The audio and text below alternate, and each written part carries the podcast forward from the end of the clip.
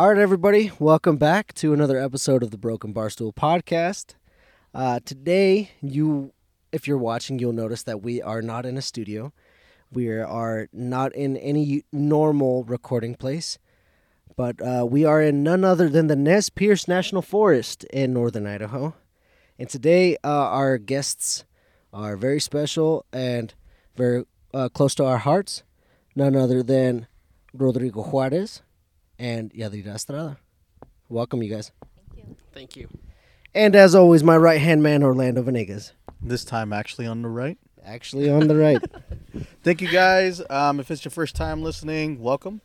Please sit down and take a good listen. Absolutely. Yeah, um, we've uh, we've uh, put a lot of work into this episode. Uh, being in the middle of a forest, and I mean deep, deep, deep in the forest. Um, it is uh, a lot of work, and it takes a lot of different things, and uh, uh, you know, all of all of this uh, labor is a labor of love because we we try to produce some quality content for you guys that you would enjoy, and uh, a little bit extraordinary ways. Something that you wouldn't get from a normal podcast, I believe. Again, how many of them actually go out into nature like this?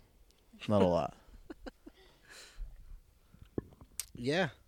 So, I mean, if you guys have any suggestions, uh, we're definitely open for that. If you want to reach us on our social platforms and on our Gmail, so that's at Broken Bar Stool Podcast at gmail.com Without the E. without the E. Uh, we definitely love to hear uh, suggestions for what place you would like us to visit next. We try to do a little uh, journey episode every once in a while, but here we are in Nez Perce National Forest in northern Idaho, outside of Elk River, Idaho. Population like 120. We're we're deep in the sticks for this one. Oh yeah, hundred percent. No, but um. So, bringing back our guests here, uh, Rodrigo uh, Juarez and Yadira Estrada. Uh, these two are an Idaho power couple. Some people that have a lot of influence with our youth. Some people that uh, definitely have influenced uh, myself in Orlando, and um, actually are very deeply rooted within our lives. Um, I was one of Rodrigo's first friends when he moved to Burley, and Yadira, we've our families have known each other since we were babies. We have baby pictures together, and uh, you know, here we are, all grown up and doing a podcast. In the And- middle of nowhere. Yeah, and uh, I'm sure I mentioned it, but they're actually they these two are a couple, and uh, um, they together put together a, a- a pretty uh, pretty powerful force when it comes to uh, influencing our youth. But that being said, that brings me to my first point. Uh, something that I wanted to talk about was uh, this is directed to Roy specifically, but hold on, we're gonna have to edit this out. Damn car. Yeah, We're right next to the road a little bit, so yeah. Jesus Christ. Uh, this one's directed to Roy specifically. So, um, starting from Genesis, starting from the beginning, um, I want to know where your connection to me and Orlando comes from. Can you bring back like the, the, the very the, the Adam and Eve of our friendship? Definitely. Uh, okay. So, first thought that comes to mind, I used to go to Raft River um, out in Malta, Idaho. And damn. and even even then, uh, our bus would take 45 minutes to get to Malta. So I lived out in the middle of nowhere. And the city of rocks, where you guys took your did the Yeah, the Mounds and Modelos episode. yeah, Yeah, the second that one. was like a 10 minute drive. So it was pretty close. Um, we moved there because my dad's boss sold, sold the dairy. So he, uh, he went to Burley and found a place, and so that's where we lived. Um, first day of school, um, you know, I think it was, I don't know, uh, sixth grade, and Juan sends over a note because back then that was the thing. You- Yeah. you'd give a note You pass it note. yeah, and I was like, either this guy's like, I don't know the I don't know his intentions. Is he is he is he being friendly? Is he is he like trying to be a bully? I don't know, cause like you see those movies like little kids like of kids going to different schools and you know there's like cliques and different- Yeah. I was like, I don't know where I stand. So I was kind of skeptical, and I think he wanted me to write back. I don't. Uh, I honestly, I don't remember what. so I don't know, said. but I just got the note. He's like, "Hey, this person sent it," and I was like, he didn't even fucking read it. What "Yeah. I, I no, I read it. I read it, but I was like, yeah. I moved on. Uh, and so, but but eventually, you know, just being in that homeroom, um, got to know them, um, and then I just kind of clinged on to that. I was like, "Oh, these, these guys are dope." Um, along with uh, Jake Gallegos, they is one of the, also one of the first friends that I got to meet there. Um, I forgot who else was in the class, but uh, what sticks out is you and Jake Gallegos, and then he moved away. But uh, then we went to junior high. Um, and around junior high, about seventh, eighth grade, like I saw Orlando here and there in seventh grade, Yeah. but eighth grade. That was actually the same the same point in time when uh, Orlando and I weren't really as close then. He was just kind of like um in the background. I mean, as as far as like uh, the friends that I had, he was associated but wasn't uh, involved. Yeah, yeah. I was He had running his own- a different group. Yeah, he was he was involved with his own his own little crew. But and Mikey and Luke, Hyro, Hyro, uh, yeah, a whole bunch of Bobby, yeah, a whole bunch of Hyro, cats. yeah, Jalen. All these all these different names, man. yeah. but- And then so like eighth grade, I, I saw a little more of you continuously. Um, but he say what's up to you, and I was like, oh yeah, cool, like same crowd, what's up, what's up? And then eventually, like I think ninth grade, I think it just started to like progress from there. Um, Oh, yeah. Dude, one of these days we'll find out the real origin of Orlando because right now I think this guy just came out of the ocean like Godzilla. and then shut up. Because everybody, nobody can give us a straight answer. We're like, hey man, how did you and Orlando become friends? And they're like, It just Well, kind of happened. yeah, I, I think kinda it, I say it just kind of happened because I, I only really started hanging out hanging out with you guys because of of Joe and and Seth. Because you guys you guys you guys would always hang out, and then yeah, I started hanging out with them a little bit more. So, and that got me closer to you guys. yeah. and soccer definitely too. Oh yeah, Yeah. soccer kind of sealed the deal, I think, for us. Yeah, having to go in the summers and do that do that box run. yeah Ooh, the dude, box. run. We're actually Oh. talking about doing that at some point. Yeah. Yeah, I, I did it once, like after after after high school, and I was Yeah. like, nope. yeah, dude. That is. Oh my god, I, I don't know how I was doing that back then. Orlando was really f- Box really run and then fast and then it. practice. Yeah. I fuck. We did it somehow. I did it somehow, like pretty well, I guess. And the goal was not to have uh, what's his name like catch Wilson. up to you. Wilson, yeah. Wilson, yeah, you couldn't have Wilson pass you. And I mean, which I thought was kind of a bullshit thing because that guy had the calves of a fucking like a wildebeest. That guy had like some monstrous legs.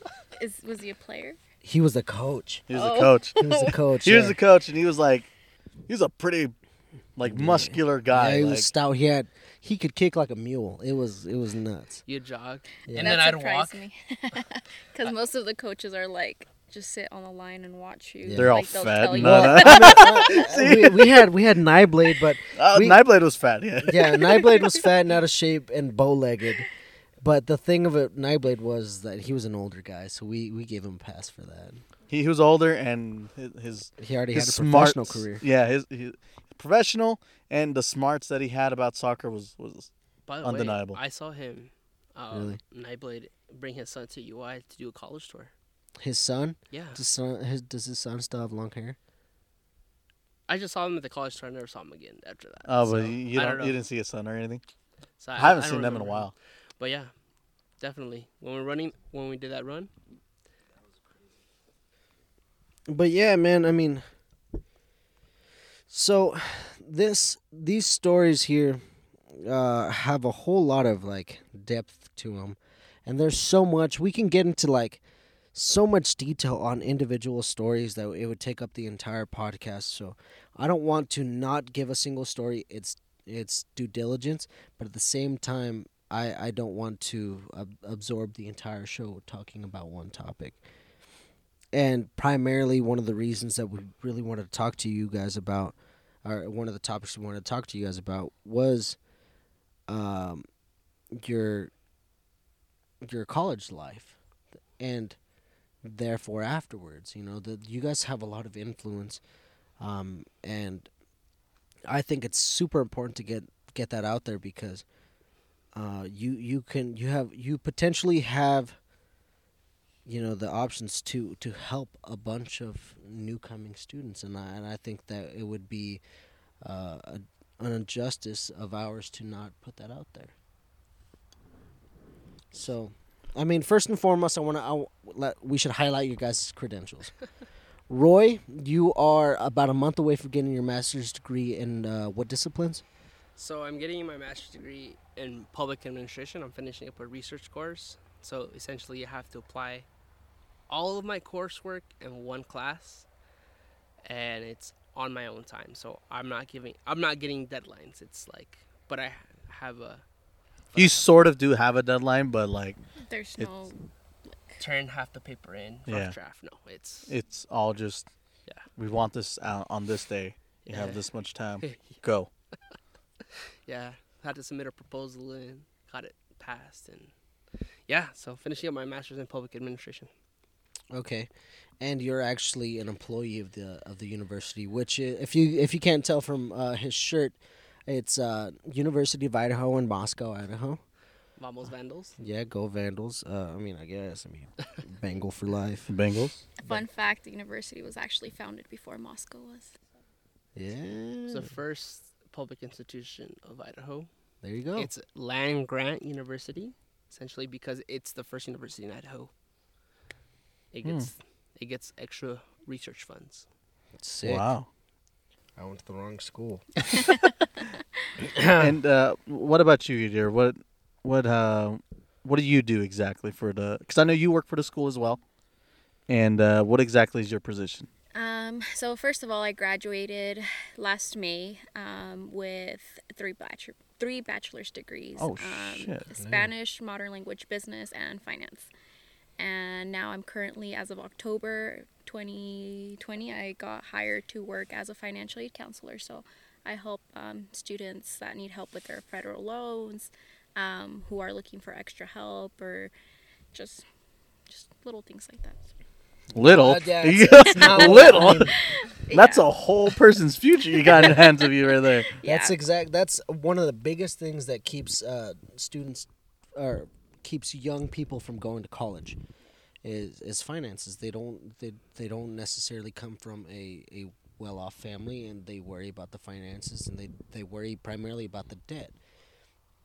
And what someone in your position can accurately explain what they're getting into and the trade offs and so on and so forth, it leads a lot more young uh, young people to get into college and also uh, with you guys having such a heavy influence uh, in Latin Americans, and um, that that also helps ease that uh, that transition, because a, a big thing is having to explain what what they are hearing to their parents, and a lot of people, uh, you know, having a, a good um, Spanish translator is, is hard to come by Oh, yeah. especially when it comes to such difficult topics. So Yeah, I think it- I think what you're doing is very important. It's such a good thing that you speak Spanish because these parents, right? Like the students, um, don't get me wrong, like some of them don't understand Spanish as well because they just weren't grown up in it as much as their parents were. And the fact that you speak Spanish and pretty good at it actually is phenomenal because then it helps the parents understand and get them involved and get them with the idea that hey, you know, this is what we're going with. Yeah, yeah. And kind of like what Juan was saying, like that I help a lot of like my mi gente, like my people. Yeah. It's just um, because a lot of them are undocumented, unfortunately. Like their parents are undocumented, so they come with a lot of federal issues.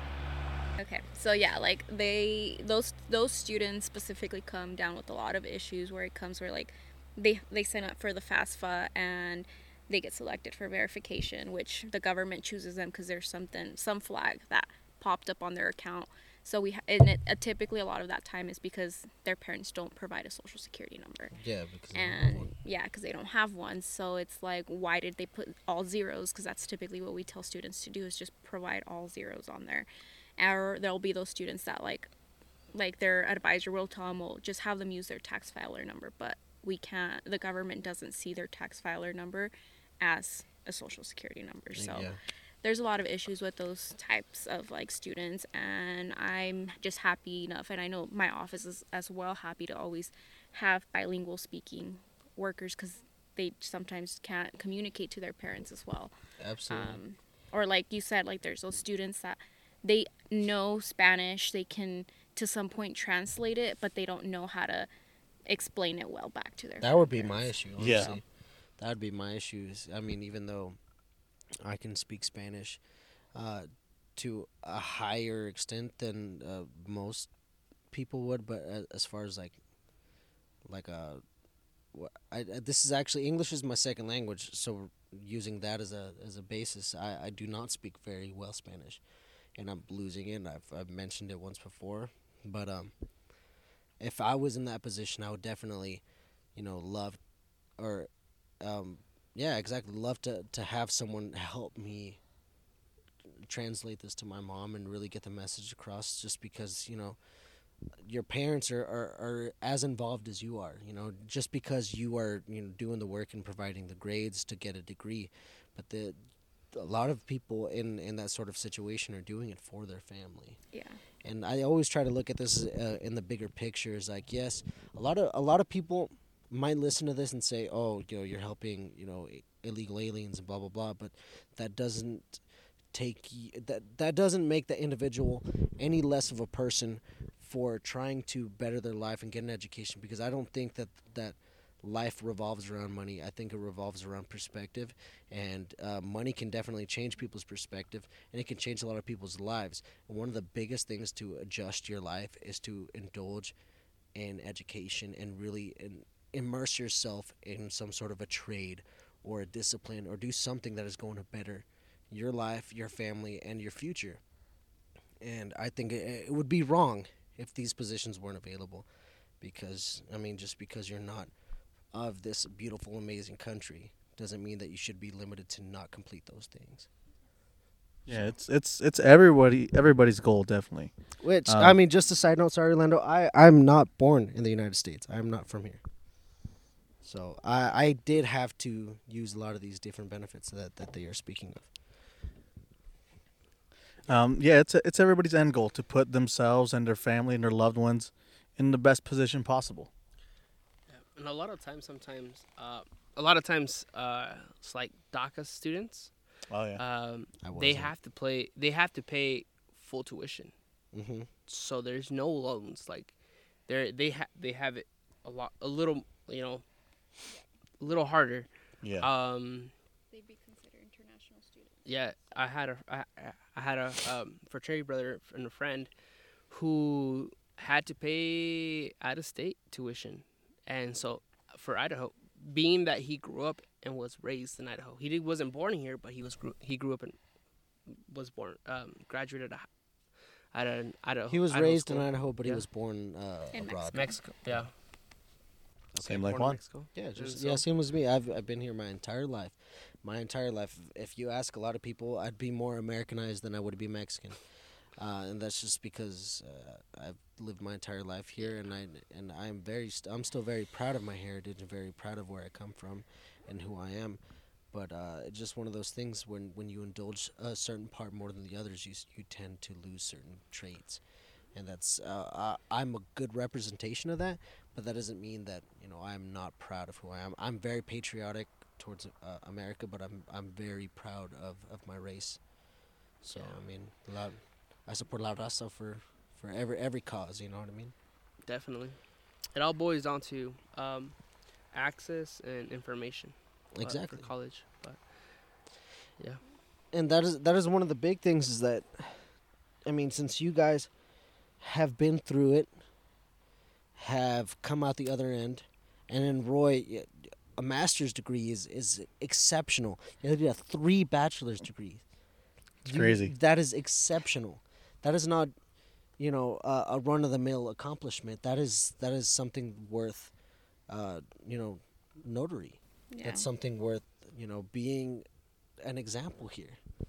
So, what would be something that you guys think, uh, if you had, would have helped you through the process, from start to be, uh, from start to end? I, think for me, if I may, is having somebody who, well, I actually had it, and the reason why I joined my fraternity was because there was individuals who had gone through the college going process. Because as a first generation, uh, college students and you know first generation American here in the U.S., you know, there's cultural differences. Not only that, but like money barriers. There's uh, college barriers. Like I had to navigate FAFSA pretty much by myself. Uh, I had to learn how to, you know, do do do college. I didn't have. I couldn't. I couldn't ask like, oh, my parents. Hey, hi, you know, how do what you? did you do if you were in this yeah, situation? and so like just just l- learning as I went. And you so- have older siblings, right? Yeah, yeah. Uh, did you find any sort of uh, any sort of advice that was noteworthy from them, or do you Um, feel like it was still primarily something that you had to figure out? Well, in terms of uh, navigating college, not a whole lot, or not Mhm. really. But in terms of like, uh, like principles, life. Hey, keep it going, keep your head up. You know, yeah, just, just- overall just- support. yes, yes. In terms of being having like my support system, de- they were definitely always there. Yeah. Jaira, do you think there's anything that helped you particularly Um, that helped you get through your three bachelors? Well, real quick, I'd have to say also her, There you go. She- her and my parents, definitely hands down. um, That's sweet. Man. Um, for me, it definitely had to be to start off with like high school. It would have have to be my trio advisor, Maria Lemos. Um, she was Can you explain what True is, please? trio is um, a trio. trio. Okay, trio. Yeah, it's just a program that helps like high school students like navigate to go look at uh, colleges. They just prepare you for college, like at like help you do the ACTs, um, SATs. They like give you all these like all this information for you to like get ready like for like first generation students that like don't know like where they're going and what to do, what those steps are because we are all first generation students and um, here at least um, so it's like we didn't know how to start where to start. And with people like maria lemos who does these kind of advisings like that like thanks to her is where i started. And and my sister of course because i have an older sister who also graduated from the university of idaho. Um, but when i was a senior in high school she was already her first year in college. So i i didn't feel like I that I could reach out to her because I didn't want to bug her thinking like she's in college, she's busy, she's doing this and that. So I would like basically Maria Lemos like held my hand throughout my time to like get to college. Um, and then once I was in college, it was my sister and the college assistant migrant pro- program, which is camp, um, who also was there as like a support system um, to help me like guide me there.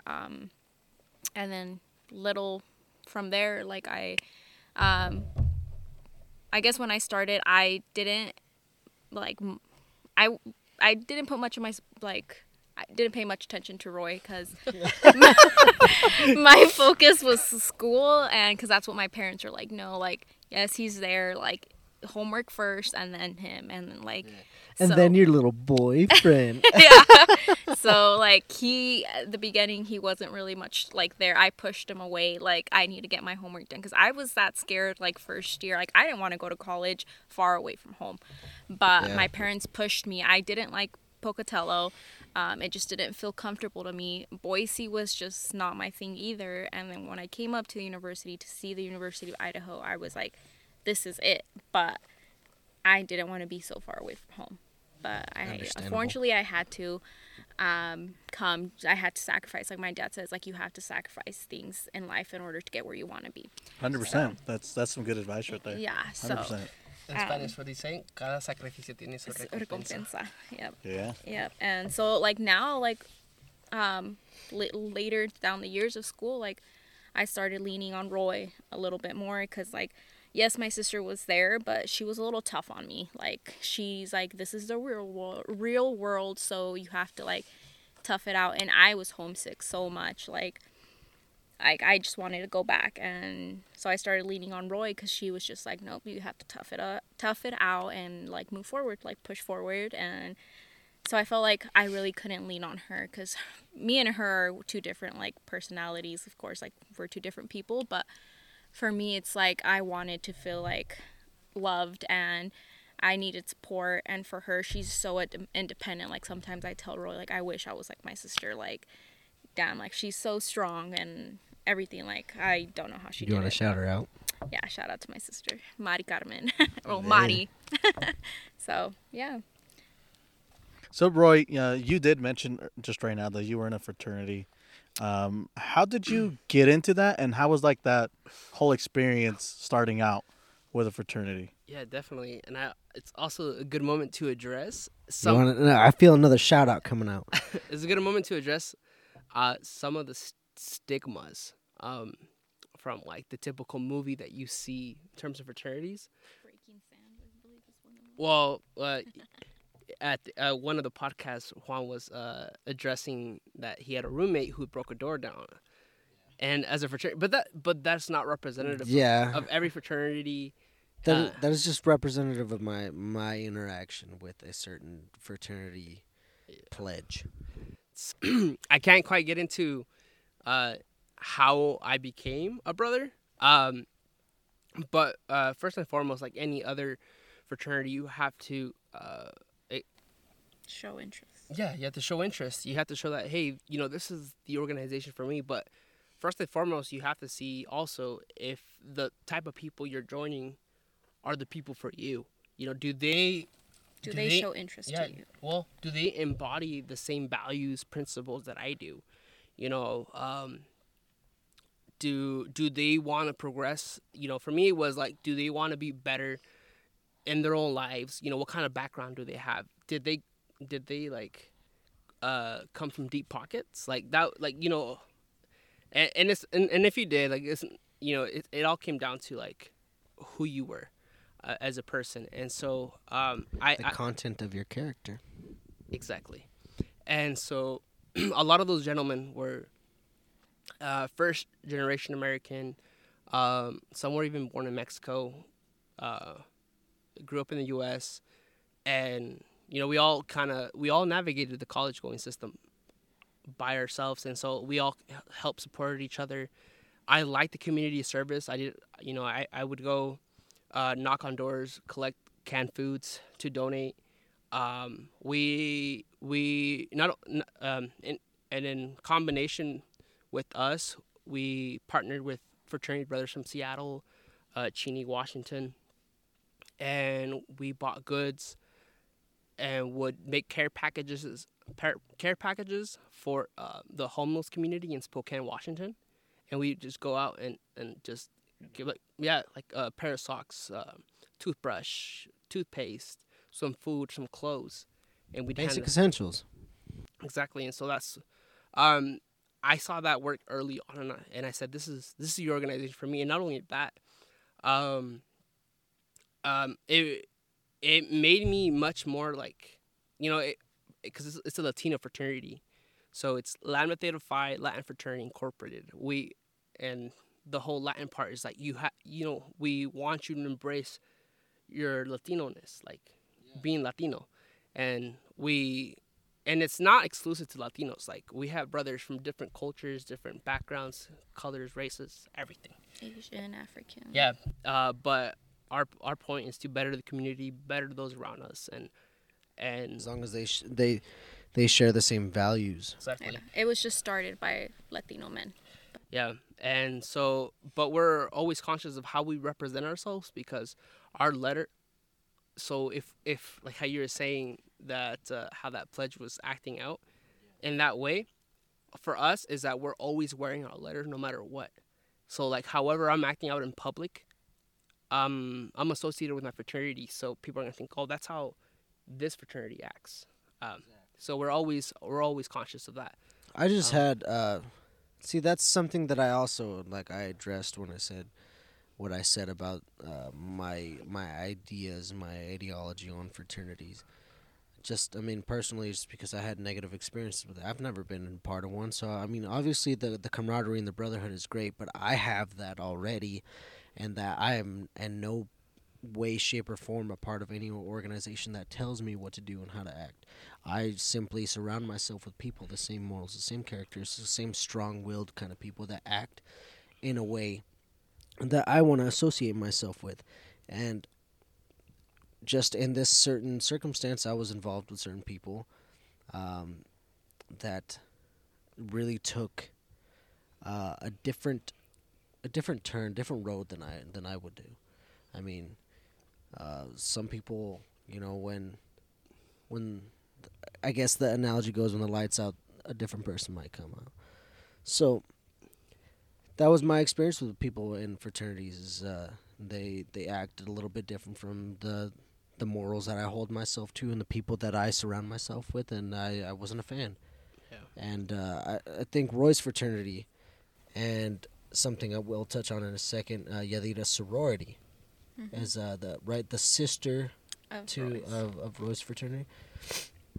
So, um, and these these two organizations do an exceptional job of, of of being examples to the community and to what a well-run organization could be, and the different uh, connections and networking options that you have throughout uh, being a part of this this group, uh, I believe is well worth. Uh, I don't know exactly what he went through, but whatever stakes and uh, different hoops he had to jump through, and she had to jump through to become members, to become a part of this organization. Yeah. So, for me at least, um, there was a lot of people when I joined my sorority, which is Lambda Theta Alpha Latin Sorority Incorporated. Was they assumed, or there was certain indiv- individuals that assumed that I joined because it was a sister um, relation toward to Lambda Theta Phi, but that was not the case for me. I looked into my sister is a sister of Lambda Theta Alpha, but um, I didn't want to join something that she was in um, because I growing up I was always told be like her or they would compare me to her and I was tired of it. I wanted to be my own person. Like and there was nothing wrong with that, but it was just like I guess the aspect of be like do what your sister does and it's not what I wanted to do. Um so looking into Lambda Theta Alpha like it was the last sorority I wanted to join. Um, I looked into all the other ones, but none of those other sororities, like they're great sororities that we have on our campus, but none of them reached out and gave me the help and the support that I was looking for. And I ended up just being part of that sorority. And it's just like the one sorority I didn't want to be part of was the one that was there. Like, no matter what, they were there to support me. Um, so, yeah. That's great. That's awesome. And the biggest uh, detractor was because your sister was a part of it. Yeah, just because, like I said, growing up, like, yeah, I, you know, I couldn't. No, you don't have to explain it to me. I completely understand that. I wasn't pressured into becoming my brother. I was uh, pressured into becoming the opposite of my brother. but no, the the biggest thing is like, uh, no matter how hard I tried to uh, tried to fight it, um, people would make certain connections. They make certain connections to your siblings always, always. Oh yeah. So if I fuck up, they're like, "Oh yeah, you're just like your brother." yeah, Or if I am like hard headed, they're like, "Oh, you're just like your sister." or if I'm, you know, you know what? I'm just like you. I'm just Yeah. like my mom, and I'm just like my dad. We're the same because you know, we get it from somewhere. yeah. And it came down to the p- picking the university too. Like I said, I didn't want to go to U of I, but it was the one. Yeah. Yeah. So You know, you know. if you know, you know. Yeah, and I think a lot of I think an important aspect too is being able to be yourself. I I feel like I could like with you guys I can be myself. I don't have to like fake. act, be fake or be someone else around you guys. I know, I know you guys will take me as I am, Mhm. Um, Unfortunately, Tell me about it. Just kidding. and so and so you know like i kind of had like a like i'm not a barrier but like when i was in college i was like who can i trust you know like you had walls up. am i comfortable yeah i had walls up and so um, and then i came across uh yeah met some guys who were really cool down to earth uh we have different interests like Yeah, we so- listen to different music This is a real pain in the ass. It's I. Yeah, I- I'm pretty sure it probably doesn't come off that loud on, I don't think the so. it audio, does. but it's very distracting at least. that's true I see a lot of people staring. They want to be us. Yeah. Jelly. Peanut Uh, butter and jealous. okay, go ahead, Roy. no um just to finish up what i was saying Yeah. what is that Foil. aluminio. Um, just the uh, uniqueness. So when with them, I could just be myself. Um, but with, but you know, to a certain degree, we also kind of code switch. Like with you guys, I have memories and like past. Um, with them, I was building, you know, like a like a history. So it it was it was dope to to get to meet them, and so also like. I I would use not use them in but like connections they would help me like Network. yeah uh, i would use them for my professional references hey uh, let me look at your resume let's critique our resumes let's uh, You know what though? I'm glad. I'm glad you brought that up because something that Jesus uh, mentioned and both Sam on um, the Blood, Sweat, and Beers episode was what really comes down. I guess a lot of what comes down to your professional success isn't always what you know, but who you Who know. you know? very and uh, especially when when I was in the oil field, um, it it really came down to having really really strong references, and because uh, you know the people that I set down as references had were really highly regarded, I was considered for a position, and I uh, actually ended up getting the the position based on uh, not only my own accolades but the the high ranking references that vouched for my accolades. And that's something that takes you a long way. I mean i'm not i'm not uh, no way shape or form trying to say that uh, i endorse you to join uh, fraternity. Um, whether it benefits you or not i'm not uh, the kind of a person that's going to tell you what to do in your life. But that is something to keep in mind what what you want to do for your future and what connections you want to make. Maybe you're against joining a fraternity but or a sorority but uh, if you consider this option it might change your mind But but these two are like prime examples that not all fraternities and sororities are the same. Like yeah like I, I same going back to that stigma, right? They always think that it's always about drinking and like this just Yeah, there's a- partying and yeah, all that there's stuff. a lot of bad stigmas A- a- Yeah. And and they're they're very good, clear examples that that's not that's not what it's all about. Yeah. exactly and i think they're doing a really good job of clearing the air Yeah, and, and really what I was gonna say, part of like our organization, we're part of like a multicultural versus like the white American fraternity and sororities. Like they're way two different things. We don't have houses. Um, the American fraternity sororities do have houses. So um, I'm not gonna lie, we do party, but which is fine which is fine. Like Yeah, it's college, you party, you aspect, like social. You, this yeah. is the broken barstool podcast So like it you're just having fun. Like this like I had a sorority sister who would be like the same way you party is the same same way you work. So you would you party work hard you play hard Yep, you would party hard Friday night. It's- it's- You you were expected to be at community service eight o'clock in the morning next day. The same way you partied at night. Was On a same. Saturday? yes. Goddamn. So Friday night you partied hard. You knew you had community service. If you went out, get your ass up and get to community service. yeah that's what i'm talking about On a Saturday? So- though? Damn. Yeah, and if, and if you didn't, there was consequences. There was fines. There was, but it's because I mean you made that choice. you hold yourself to a higher Yeah. standard Yep.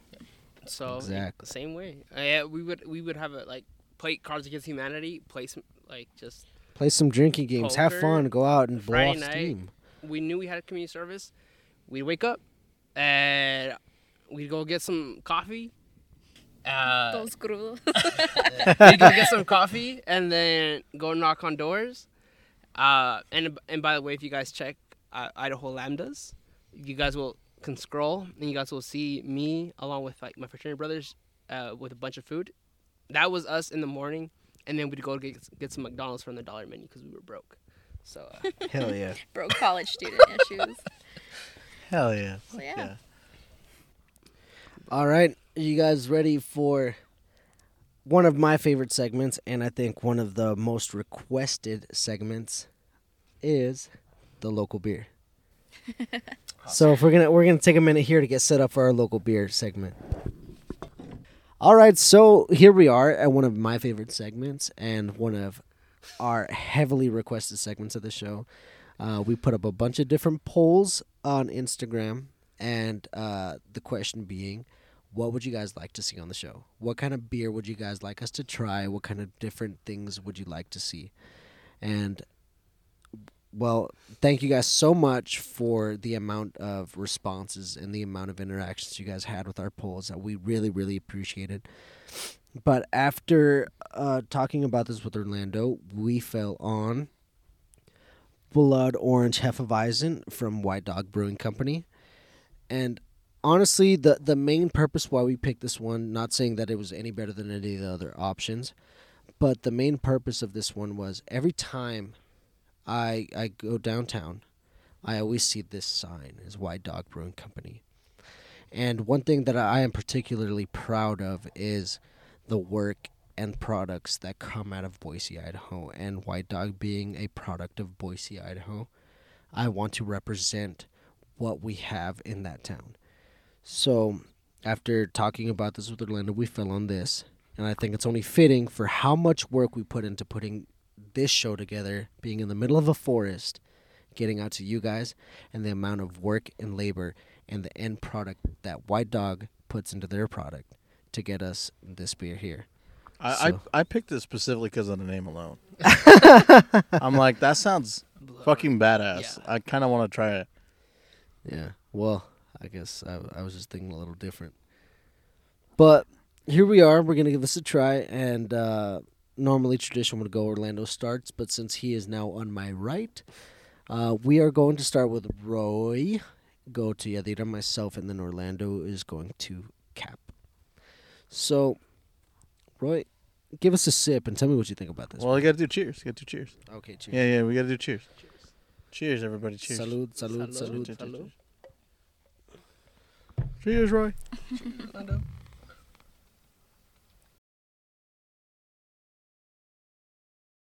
Okay. Give it a little minute to, to simmer.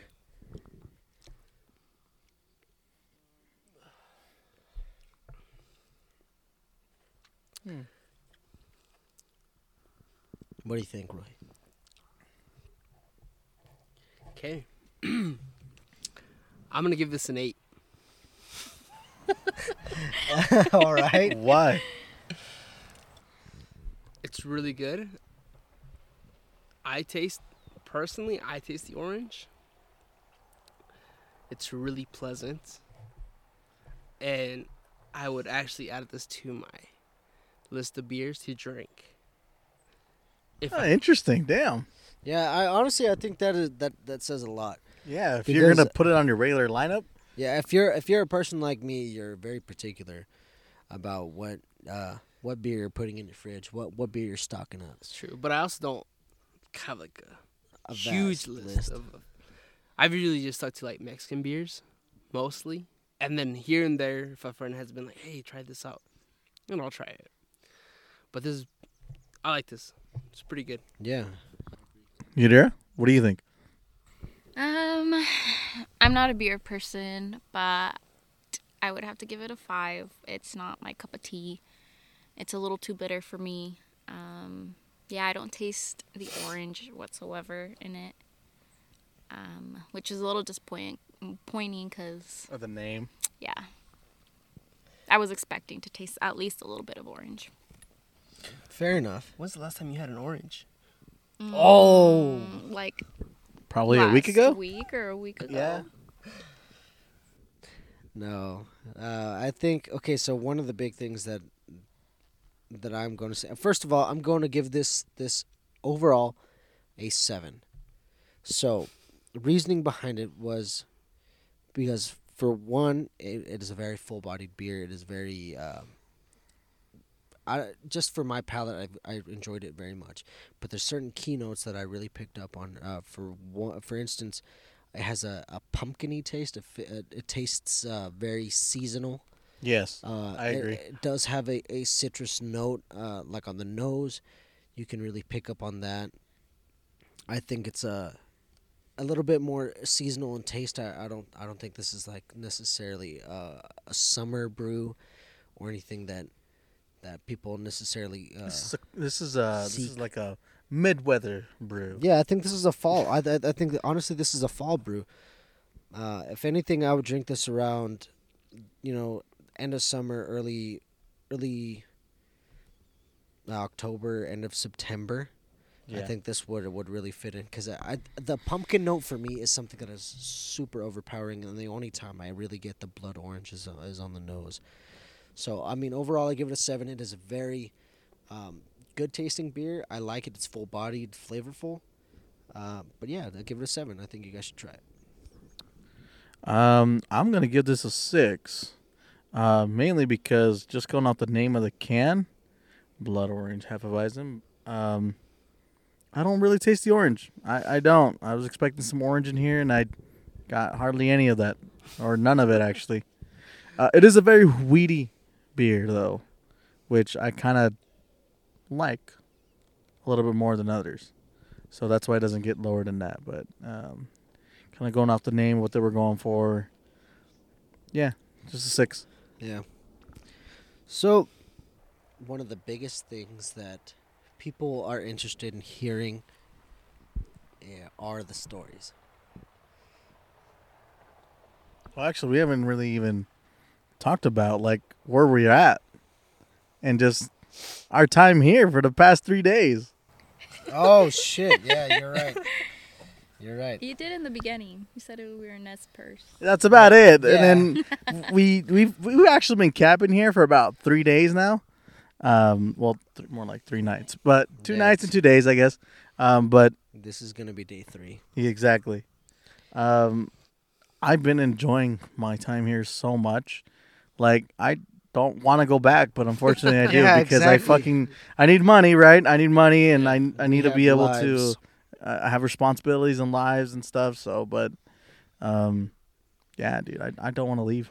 Oh man, I'm right there with you. You know what? For me, like this, the full embodiment, uh, the full embodiment of this uh, trip it was almost like a vacation to me. It's like a soul reset. Hundred percent. because all I've been doing, uh, aside from this podcast, is work, and, and it consumes your life, and it, and it really can put you in a negative mind state. And you know, when once you're sitting there and you're just you know grinding, grinding, grinding, those gears wear out. So you need that reset. You need that reset to really level you down and take you back to earth and have fun. And this is one of those things that I absolutely love, man. It, it's like replenished my soul. I got re in tune with nature, and I've loved every second about this. And we've done a lot of fun shit. Roy? You've been here since since uh since the first night. So, what do you uh, what do you think so far? I've been loving every piece. It's so green. The air, it's so clean. Yeah, this is this is that nature smell. You won't get in the city. I Yeah. don't, I don't even have signal. Yeah, So- that's oh, it's such oh, a it's been big thing. So fucking good. I I get a lot of texts from work now, and it's like, ah, thank God I can't fucking answer them back. yeah. Yeah, uh, and then my emails from work, um, those come you really in, disconnect.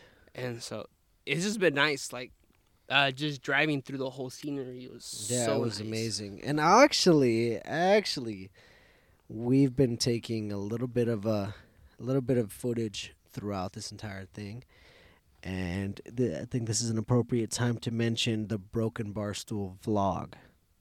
Orlando, would you like to comment on that?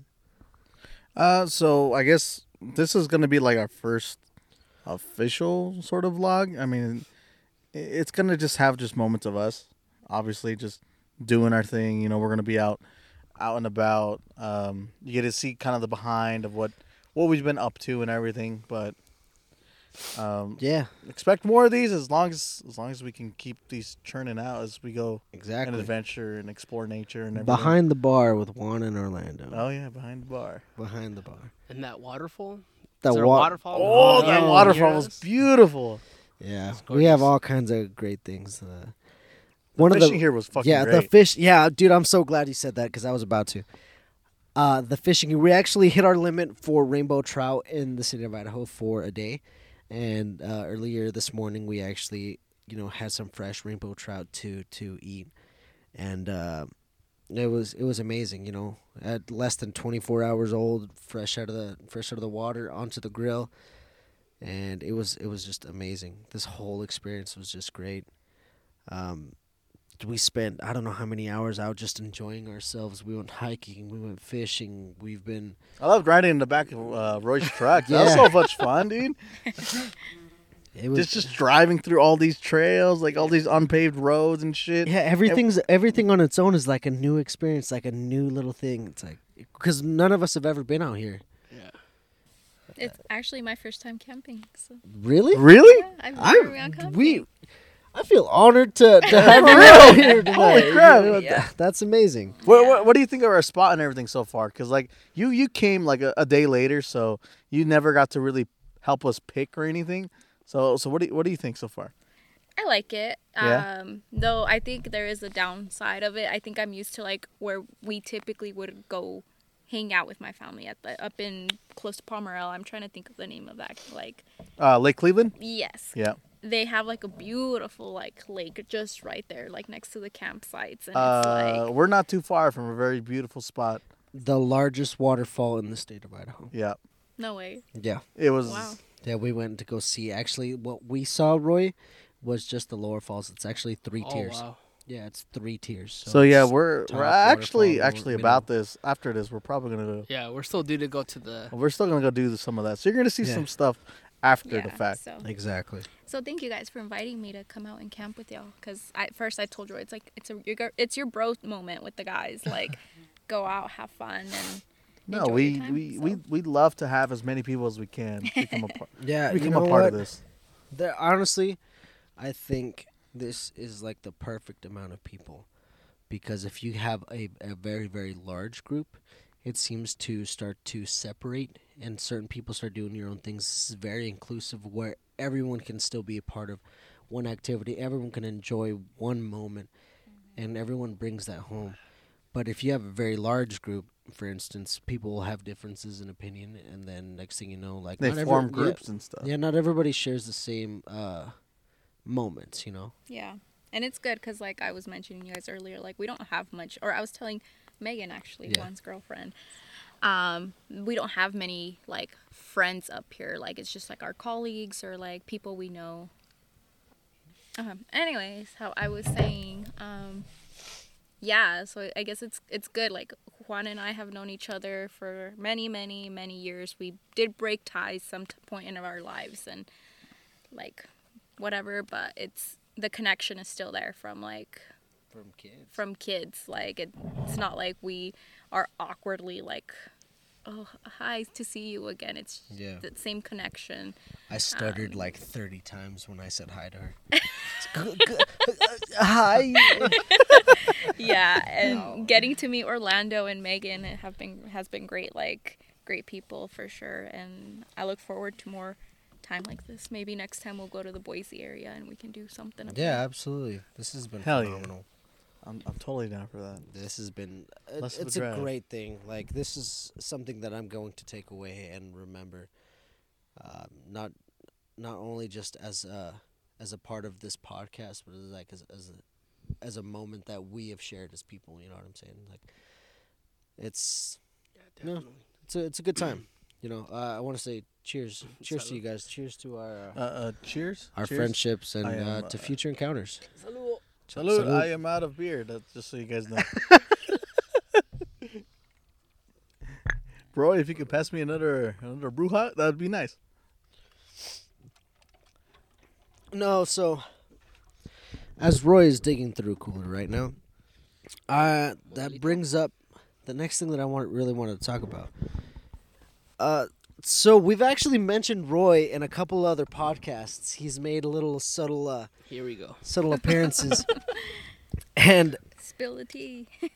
and it's something that I know everybody else wants to hear, but excuse me. Oh jeez. But Roy has, you know, always been a, a a big player in our group, and his stories are, you know, well renowned. So, Roy, if you have anything that comes to mind, give me one story involving both Orlando and I. It could be anything from us running around as Rugrat kids getting into trouble. It could be something from wrestling uh, when we were on the team together.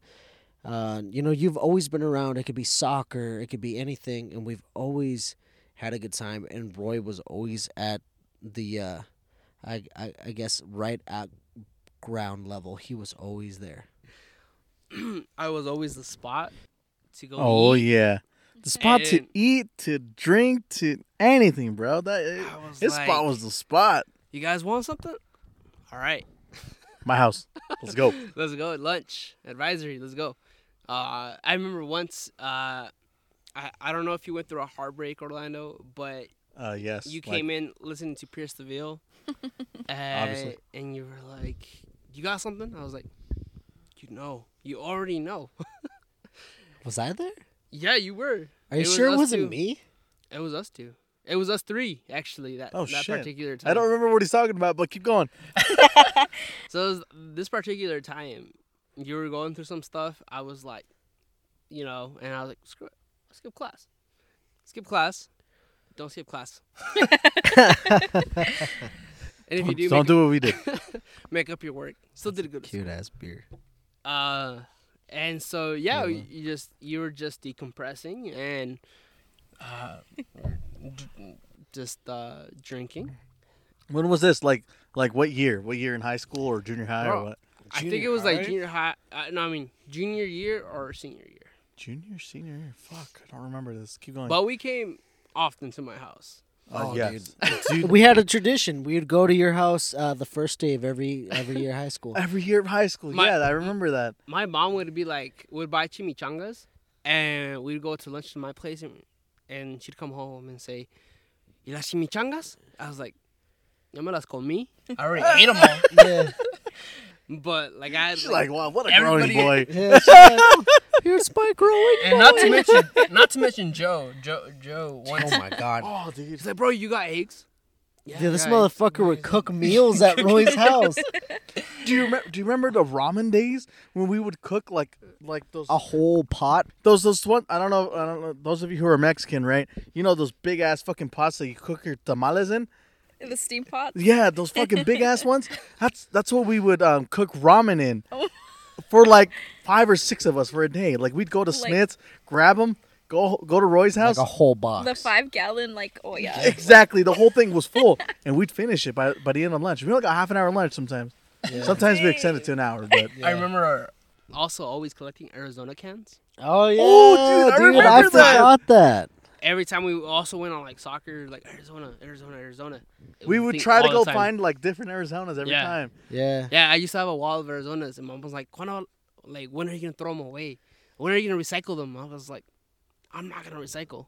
Yeah. Yes, I had about like a whole We had a, wall. we had Fuck a the shit earth. ton of- So I got rid of them eventually, but yeah. Yeah, me too. Yeah, and then there's there's just a lot of times. That, I mean, It's and, like and in his car, his all white like little car. Toyota Corolla The Toyota, bro. The Toyota was fucking sick.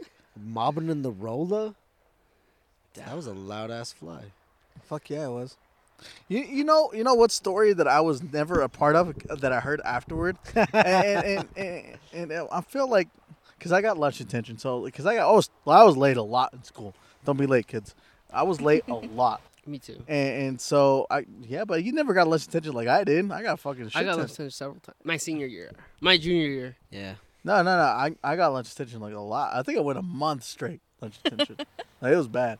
But anyways, um, you guys were telling me about this one time where where Hyro had apparently snuck in a girl Oh my gosh. Yeah. Yeah. Oh fuck, dude. Oh god. Hyro. Hyro. Hyro Hyro's a different beast, but um, So yeah, um, Hyro, Hyro, um, good friend, um, especially at that time too. oh yeah. Um, I was like, he texted me. He said, "Hey, bro, I don't want to go to school." I was like, "Okay." Yeah, sounds, sounds like Shit, a that's that's, sounds like a you day. problem. Uh, yeah, I was like, "Okay, good to know."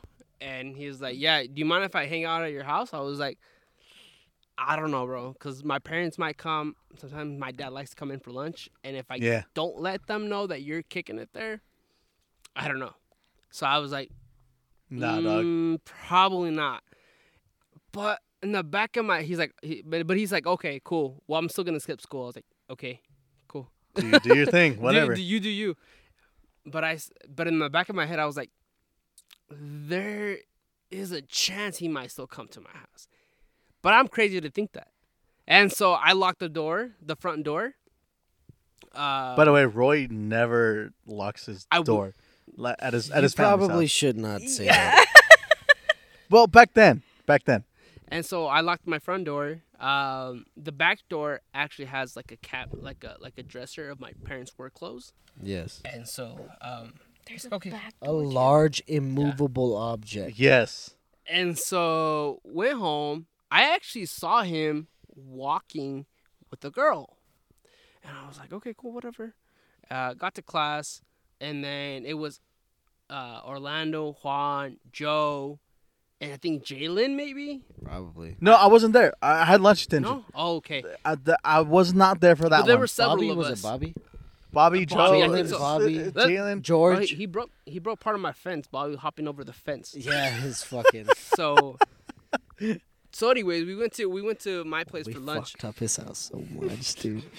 and I and then I walk in and I see shoes, and I'm like, these are not my these aren't my sister's shoes. These, I mean, I remember now, dude. but like at least he kept the shoes off rule going, yeah. for real. and uh, I was like, I see that jacket. That's not my jacket. The door was locked. I unlocked the door. Yeah. And so I was like, what the hell is going on here?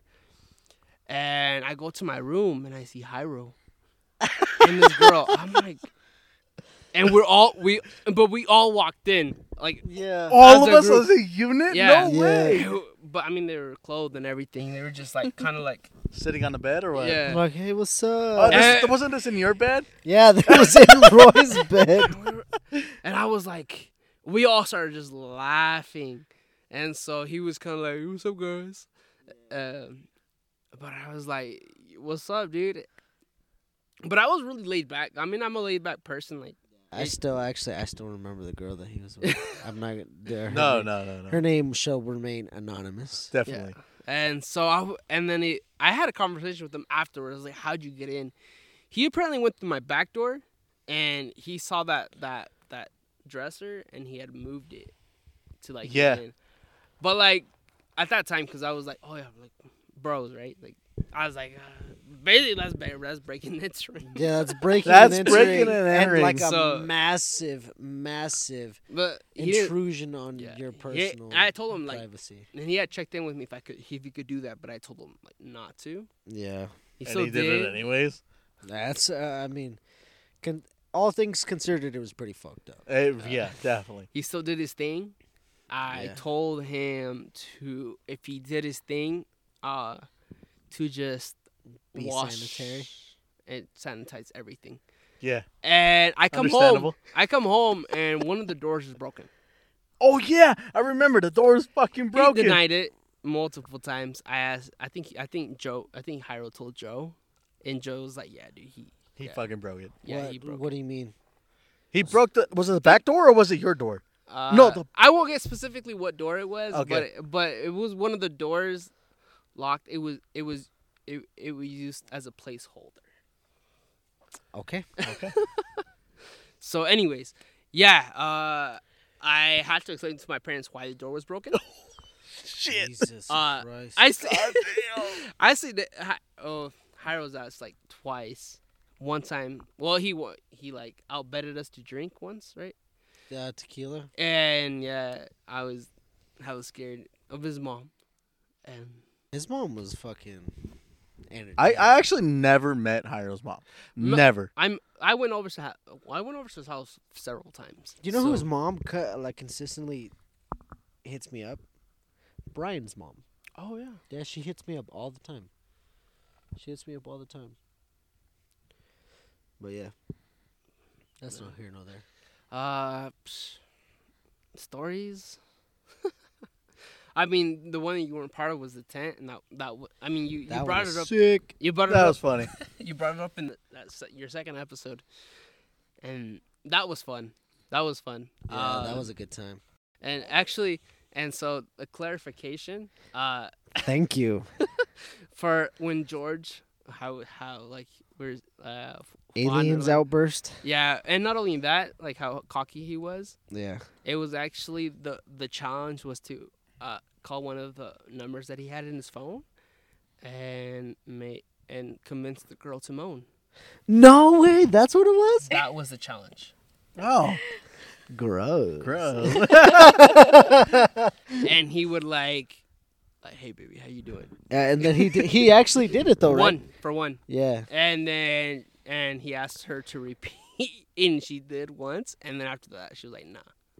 Gross. So Fuck, what kind of shit did we get ourselves? I don't know, dude. We're fucking stupid. we're yeah yeah. It's kind of That and was- then yeah, like I that do was- remember you saying that we got like on a serious note, like just talking about life. And Yeah, all we're that. talking about life. And he was, and then out of nowhere he was like, "Y'all fuck with aliens." Yo, Yeah, fuck fuck with aliens. Fuck yeah. Oh my god. His, one of his phrases that I still remember is like, "Shut your monkey ass up." Such yeah, shut your monkey ass. This we in no way, shape, or form are referring to this in any sort of derogatory way. We're just quoting a friend. Yeah, for real. Um, so here, here's something that I kind of want to. Here, maybe you, you guys can elaborate on it. Um, so you and Yadira, like, what kind of uh, do you guys have like any kind of fun stories from your time here In Moscow? in Moscow? Yeah, I guess not just Moscow, anything in, general, particular, yeah. but seven years. You said going on seven years. so going on seven years. Yeah, September, yeah. That's a whole lot of time to probably bring up a couple stories you especially for the for the for the podcast. for for the broken bar stuff. Dang, there's a lot. Oh Yeah. shit! All right, I'm interested. Dang. I mean, we we just like uh in May we went to a friend's wedding. Uh, and Okay. most recent. yeah, most the most recent It's one. been it's our first trip together. Yeah, in Navojoa, Sonora. So Oh damn! In Mexico. I've never been to Sonora, Damn. but You went to a wedding in Mexico? Just Yeah. He 'cause was it the was a- groomsman. I was a Oh, okay, okay. All right, never mind. Never it mind was, then. It was for fraternity brother. He's a real good friend of mine. 'Kay. Uh, and good friend of yours too. Um, and yeah, I'm I super honored to be part of that special moment.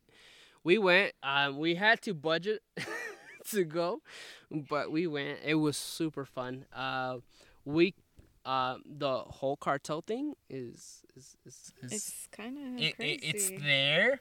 Yeah? Uh, Oh wow! uh, luckily we just No were away problems? from- we no problems, Okay. no problems. Good. But but uh, we were.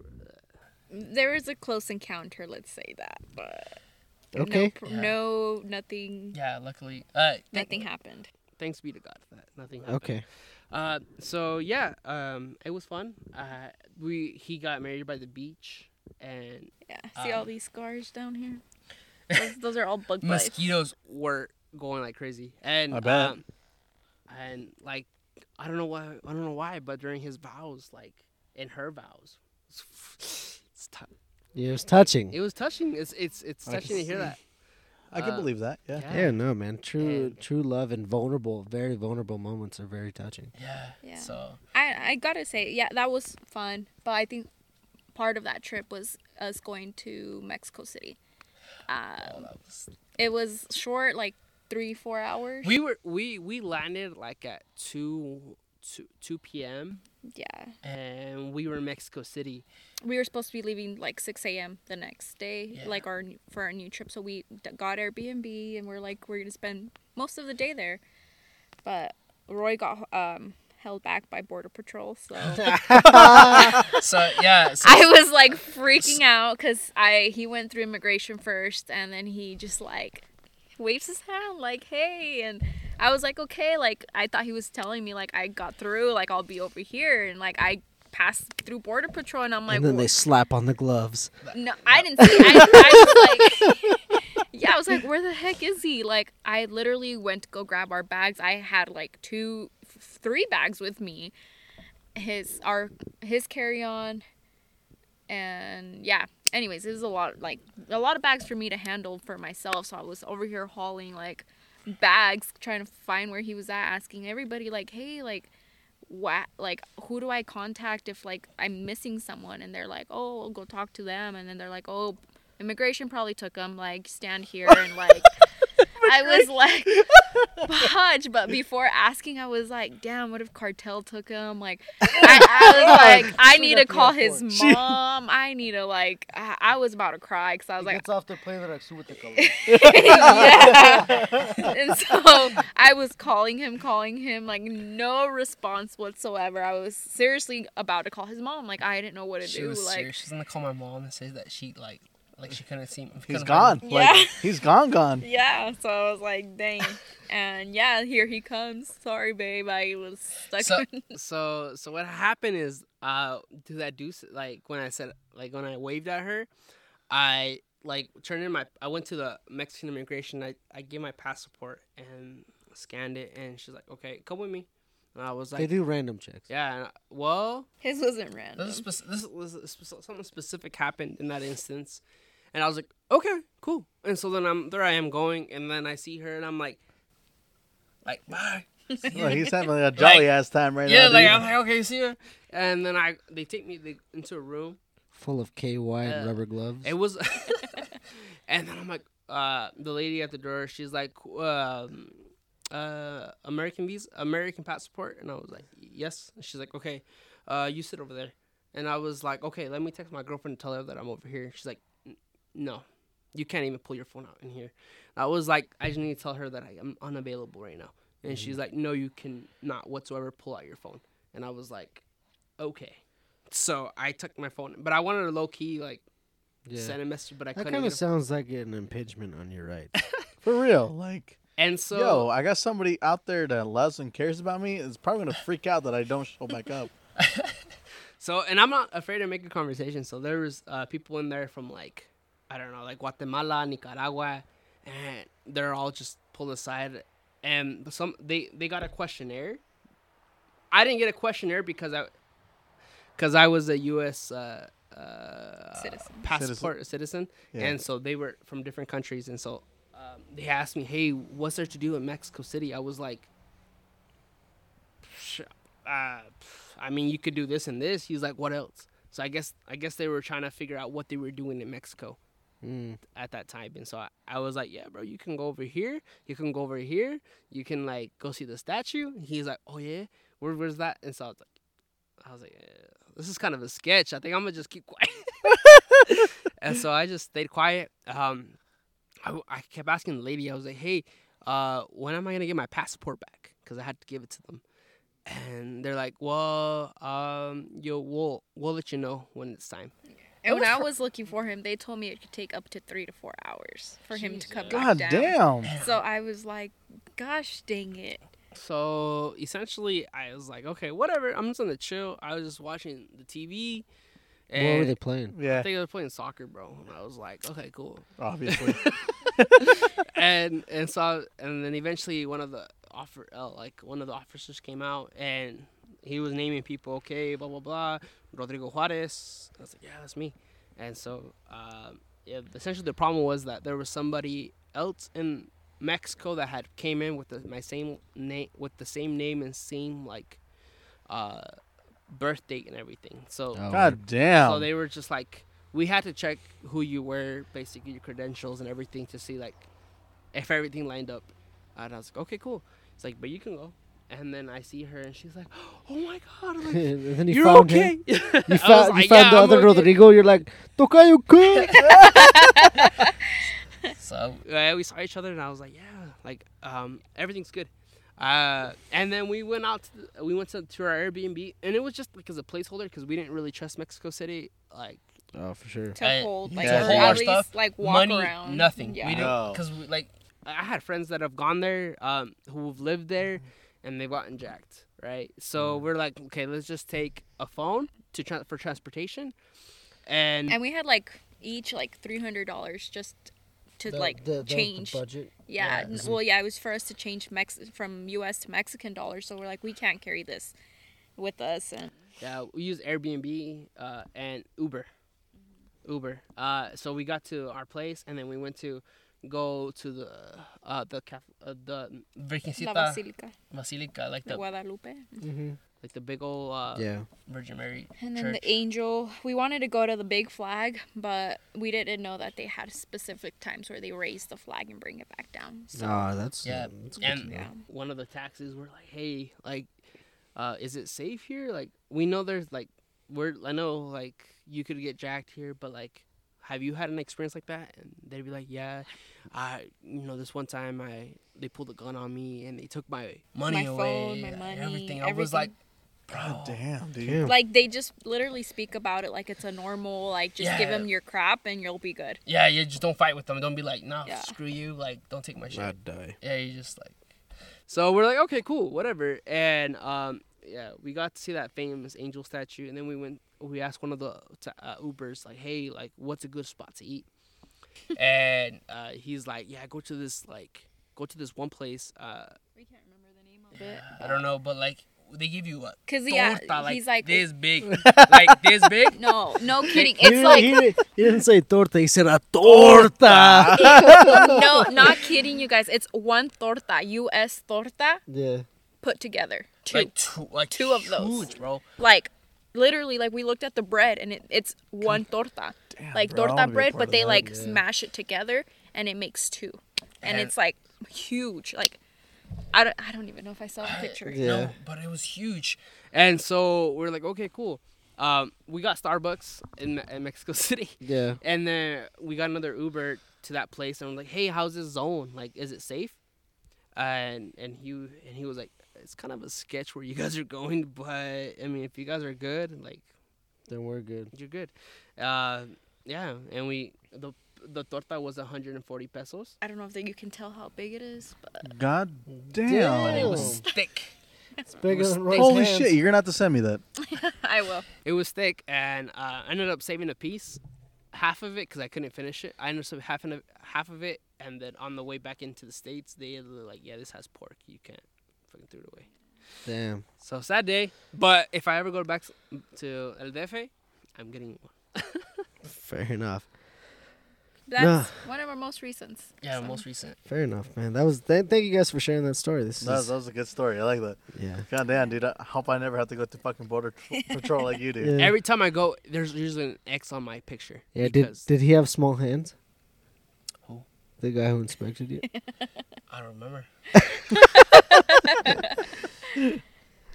Uh, anyway, uh, so we're nearing the end here, and I think it should be important and a part of this uh, to give you guys a moment to reach out to our viewers and our listeners and to uh, promote whatever it is that might help a new first generation young aspiring college student, aspiring academic to get over that hurdle and to help them be successful. Do you have any advices, anything that you would like to share for for a person who might be thinking about or on the fence about going to college or getting prepared to go to college? I first want to say is it's not really it's I guess it is advice. Just don't be afraid to go away. Like I know there's a lot of people in our area that want to stay close to Burley, um, CSI. Like I'm not saying there's anything wrong with those schools, but it's just a starter school. um, go go away from your your where you grew up. Like even if it's Pocatello, if it's Boise, like Get out of your horizons. comfort zone. yeah, like Yeah, get exactly. I out. like that, Right. Orlando. Yes, like go out, meet new people, interact with new people. Like those people that are truly gonna be in your life will be in your life regardless where you go. Like I've lost, I lost a lot of my close high school friends. Um, and you know it happens. I met new people, great people, and I mean a prime example is Juan and like Roy and Orlando. They're still great friends, and like here I am too, like with Juan and like it's truly the people that are going to be in your life they're going to be in your life throughout the rest of your life no I made matter it back. no matter Made how, it through the thick and thin of it. yeah, i guess you could say we both made it back Exactly. um but don't be afraid um leave leave your like uh, orlando said your horizons like go out like start somewhere like if you have the opportunity you get scholarships to go like take them and go. Like don't just say i'm going to stay here for like my first two years and then transfer because you don't get the same opportunities and scholarships going in as a first year student to a a call a university. Like i have a little cousin currently that she just graduated. She was so hard-headed to stay in twin and do her classes her first her general classes there i was like no go away start fresh somewhere else she's going to pocatello and they're giving her money just for being a first year like and she wouldn't get that money if she would have transferred as a second year Shout out ISU. yes The Nice. Bengals. Bang, Bangle for life. yes shout out to them but go vandals For real. um I went to fucking California, so do what I did. Yeah yeah, for sure. Um, but yeah, reach out. I like I mentioned earlier, I work for financial aid.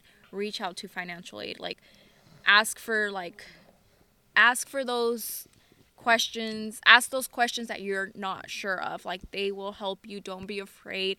If you're struggling financially, talk to your advisors. Like literally And talk be honest about it. yes be like we tr- like tell our students like i i have an alphabet i take the last half of the alphabet r through z i tell my students like i tr- i am true to them and i tell them like be genuine. When you're when you know you're struggling like reach out tell me what's going on and i will do the best i can to see what i can help you with. Um there's a lot of people that struggle and i me unfortunately i never reached out to financial aid as an undergrad and not because like i was just like because they're not going to help me. They're going to tell me to take out loans and i didn't want to take out loans.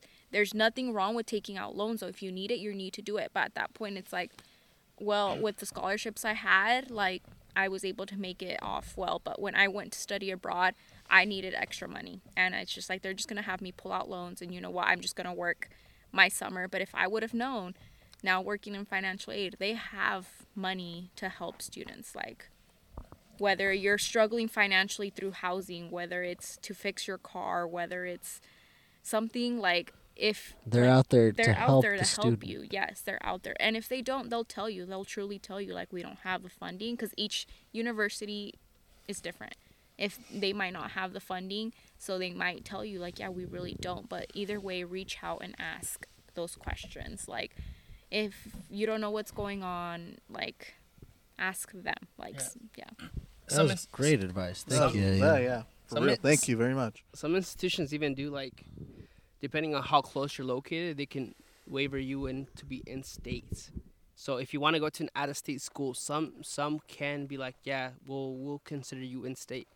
You just there's certain schools that will do that, have those programs. Uh, but like you know, kind of in line with what you were saying, um, you know, just don't be afraid of ask. I, I know I was, um, you know, like you could lose opportunities. People can know scholarships, programs that will just be right up your alley. And just for not asking or for not knowing or having misinformation, that can that can really drive you away. Um, one of my siblings, for example, thought for him to go to college he had to take out loans purely, but that was not the case No, it's not. yeah you can you can get uh, scholarships you can get depending on how how you did and um Um, And where you're from too. yeah, Yeah. and depending on like also like loans can be an investment. I'm not saying you know consider con- consider you know where you're going, what program you're doing, and what how you're spending your time. Essentially, like I'm not like don't go to uh, don't go to New York and pull out like seventy thousand dollars and just blow it all Just the way on fuck off, cars yeah. and have fun. Like I mean, they're they're like uh, you can go to an institution that will do the job and will get you to where you need to be. Uh, it's it depends on how you apply yourself, make those connections, uh, Yeah. go speak to people, uh, reach out for help. The worst thing a person can tell you is no. the yeah exactly and something that i've always i've always said um especially like i've, I've said this to uh, different people that are that have gone to college and that are now going back. But a big thing that comes down is to is loans and financing and stuff like that. But i always bring up the fact that you have to have a good head on your shoulders when it comes and it comes to that because when when it goes down to brass tacks, you are investing in yourself. You are investing in your future, and this is, I mean, as as uh, shitty as it is to say this, there is very limited ways to progress if you don't invest in yourself. Don't get me wrong. There's there's so many examples of one-offs who did not go through the same hoops, so to speak, and they you know, became successful or whatever, and that is great. That is great. Yeah. But you have to keep in mind that even though this is a lot of money and you're playing with big digit numbers, you are investing in yourself, your future, and possibly the stability of your family's future. Yes. And I didn't want to take out loans because I always heard the negative part of it. And now, like I said, now that I work with financial aid, as long as you're using that money, like Juan says, to invest in yourself, it's worth it. Like, no matter, like, you're, it, they're going to get paid off eventually. Don't be dumb and, like, take out, like Roy says, $70,000 just to, like, throw it out, like, in the air. Like, I met a kid who used that money to buy a car. I mean, Oh my that God, are you serious? That You're could- double paying on that bitch. that could be either a good thing if you very much need it, but it could be like Very true. Yes. it could be just as bad, like twice as bad if you don't if you're not doing it well. And so that's the thing is just how you you're like how you're approaching that that makes the difference. Yes, but yeah, my overall is just reach out, talk to your uh, admissions, uh, whoever helps you get there, your recruiters, they'll get you connected. Um, again, like I got helped a lot at one point of my college li- uh, college years was when I went studying abroad. Um, I get I guess I won't say I went studying abroad because it didn't happen for me. I went to Puerto Rico the years that the hurricanes hit. I was there during the hurricanes and unfortunately I had to come back. I was only there for 2 weeks because of the hurricanes, but um, they helped me come back. Like they gave me money. I didn't have anywhere to live. I had to start classes back at the University of Idaho 10 weeks in after they started. I started in October. I was behind 10 weeks in my classes that I got put into. I didn't have housing. Um, they gave me money for housing. They gave me money for food. They gave me money um, just essentially to pay off tuition because the money I had given gotten that year was going went to my studying abroad. So I paid off that money and I didn't get it back because I had already paid. So the university just literally gave me like I want to say about eight grand in just scholarships that they have. But it's em- it Wow, was wow. emergency money that they Yeah. have for to help students in those situations and thank I was so thankful that they were able to do that because if not I would have lost this I lost a semester but I didn't lose it completely because Yeah. it still helped one of my majors because I graduated with three degrees so it helped in one but it didn't help me in the other one at the end of the day so You know what though? I mean, all all all things uh, being said is that there is a lot of uh, moving forces to help you reach that finish line, and I want to give you guys a minute to shout out those those different organizations, those different websites or platforms, in in which a person in need, a person starting out can can get the help and get the direction and get the advice that they that a lot of people desperately need and uh, i mean I guess it doesn't matter what order. You guys can go ahead and take take over. maybe you can polish mine because you are financial aid counselor. but I do know a thing or two. Um, first of all, DACA students, if you're in high school and you're undocumented, you can apply for uh, to be a, DACA student. Um, and um, of course, there's are there are fees and fines, you know, like fees attached to that. But if you're going to college, um, there are scholarships it, it comes down to if you're looking to uh, really apply yourself to get those scholarships. Uh, for students who are U- U.S. citizens, uh, and um, correct me if I'm wrong, but uh, there's opportunity scholarships, at least here in the state of Idaho, for being a high school graduate f- from Idaho. You can, uh, and if you have above a 3.2.75 GPA, you can get three thousand five hundred dollars for being first gen and or low income. Low income. Uh, And just need based. Need based. Okay, and you could also get uh, an opportunity. There's there's also an adult opportunity scholarship for non traditional students. So let's say if you're 26, 25, or whatever, uh, want to go back to get your bachelor's. There's an opportunity scholarship for you, and that's like 3,000, 3,500. Uh, apply for FAFSA all the time. It doesn't matter. You might get a Pell Grant. A Pell Grant you don't have to pay back. That's money that the federal government awards to you, and that can uh, vary in how much uh, you know your income is. But you know, um, uh, Bill Gates scholarship if you're very applied. You know, you, there are so many. The Bill Gates. There have been people at UI who are, you know, uh, farm working background that have gotten that, and Bill Gates pays for their for their schooling, uh, anywhere. So, uh, just just seek out those opportunities. Uh, and if you're undoc- uh, if you're documented and your parents are undocumented, you can uh, still go to college. Um, she might be able. She'll definitely go over a little bit more particularly because there's a process to that. Because how uh, if your parents don't have social securities, there's there's the specific pro- process for that. Yeah, and it's a lot more information, but um, like I said, just reach out to financial your financial aid. They'll know like that process. Because if I go into this, it's gonna be way too much detail to do. Um, I can Juan and Orlando can probably provide information um, Absolutely. on how to reach out to 100%. us. Absolutely.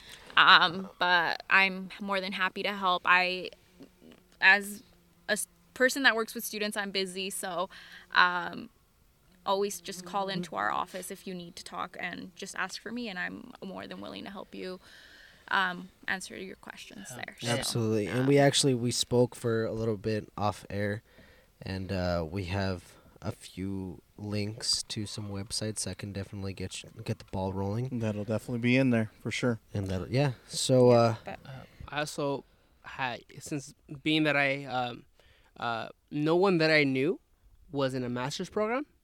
Um, I had to find out how to apply and write a, a statement of purpose. I had to find out how to do the graduate program, like how to how to navigate that. And if anyone's like already has their bachelor's degree and wants to do a master's, I can guide you to you know like each program each program is different, each university is different, but I can uh, help you get yeah definitely. Um, I I've helped one of my friends like get there too. that's amazing, man. But now, in terms of what Juan said to shout out, I just want to shout out to my family, my friends, financial aid, admissions office, college admis- assistant migrant program, um, just anybody that was a positive. It's your sorority. my sorority, Yeah, Yes. definitely. Like uh, Maria Lemos. I, Maria you know, I Lemos, should've- true in high school. Maria Lemos, uh, John Myers from Trio SSS in college. Uh, I have to definitely give a shout out to uh, Brian, mine. the for me it was like uh, Doctor Doctor uh, Doctor Sean um, for for guiding me, always believing in me, and whenever I ever doubted myself, he was like, "No, you're you're so much more capable. You could do this. Why don't you do this?" And so I was like, "Yeah," and so he was one of one of the very one of like a very influential figure. Um, I went to study abroad in Cuba at one point, and my host father always gave me guidance. He's always like he he we we'd sit down with uh, some rum, and he'd Hell he, yeah. he'd speak And some broken truth, barstool fashion. Fuck yeah. and he'd speak some truth. in Cuban, in a Cuban accent. So it it's, it's been really awesome. My super uh, my supervisor who who also was first gen low income, and she's always been like, hey, uh, take this opportunity. You know, you need you need to take time s- s- take some time for your class, go for it. And so you know, Heather, shout out to Heather. Um, uh, there's been so many people. Um, Monse for me, Monse, yeah. My fraternity for sure. My fraternity brothers, who have been um, more than just like they've they've been like family to me. Just always helping me out. You know, just like sharing job opportunities. Hey, I'll recommend you. Hey, this and hey, hey that. Like it's it's been awesome. That's great, man. And uh, I, I I can speak for the both of us in, in, in saying this is that you you two are truly inspiring and great figures for not only the Latino com- community, but also for young adults all over. Um, I mean, there's a lot of hard work, and you guys are the picture perfect representatives of, you know, getting through it and helping out the next generation that, that is getting through it as well. So, and I appreciate you guys. Uh, Orlando, do you have anything to add? Uh, no, listen, listen to what these guys have said. Um, the links that we put up are going to be obviously helpful for you guys, uh, especially for those of you who are starting or wanting to go back to college. Um, yeah, just don't Yeah. be afraid. That's Yeah. it. Yeah, just Take a leap of faith in yourself. Exactly. Questions or guidance? Yeah. Trust. I'll help anybody as long as they want to be helped. Yeah. Yeah. Even if you don't come to the University of don't Idaho, matter. we'll help. Yeah. And as always, you know, thank you so much. We have here today Rodrigo Juarez and Yadira Estrada, uh, huge representatives of UI, U- University of Idaho, in Moscow, Idaho. And signing off, Orlando Venegas and myself, Juan Contreras, as always, be safe, stay thirsty.